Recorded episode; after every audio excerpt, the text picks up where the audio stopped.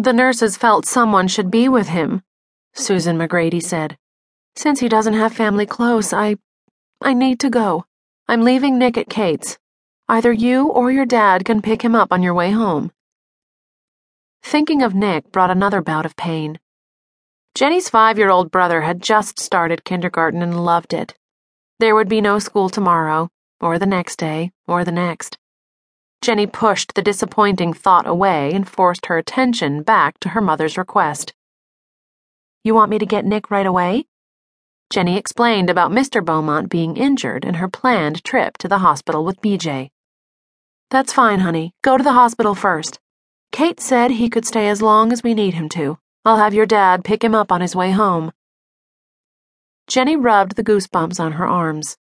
I'll see you at the hospital then. She hung up the phone and leaned against the wall. Jennie closed her eyes, feeling helpless and uncertain. Less than an hour ago, she and Lisa were happy and comfortable, and life was just about perfect. School had started after a long and exciting summer. She had looked forward to her classes and to settling down to her studies and taking care of Nick. Since she was part homeschooled, she did most of her work at home and came to school to check in with her teachers and to work on projects that could only be done at school. Some of the kids thought the plan sounded complicated, but Jennie liked it.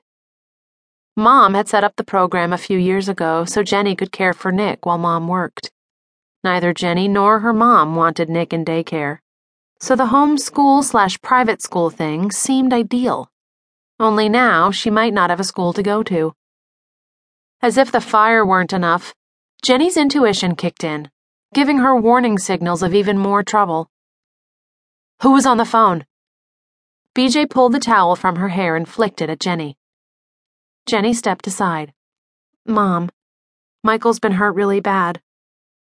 BJ bit into her lower lip and wrapped the towel around her shoulders. I guess it's time to go to the hospital. Jennie's gaze dragged across the tiled floor, lingering on the drops of water still dripping from their wetsuits. Yeah, I guess it is.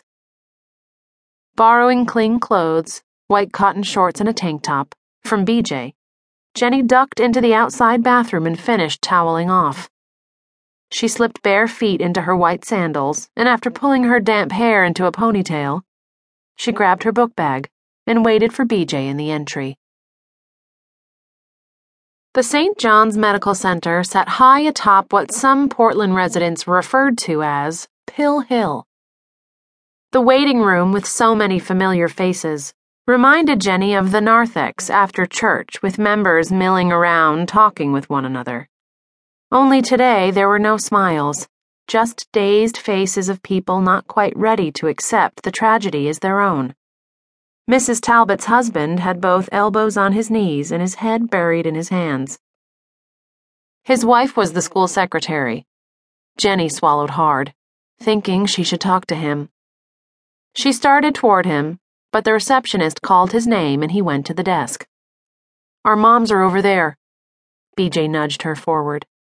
Susan McGrady was sitting next to Mrs. Beaumont against the far wall.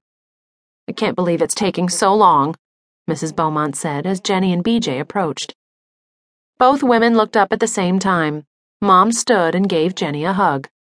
Thanks for coming, BJ, Mrs. Beaumont said, not getting up. Mom hugged BJ.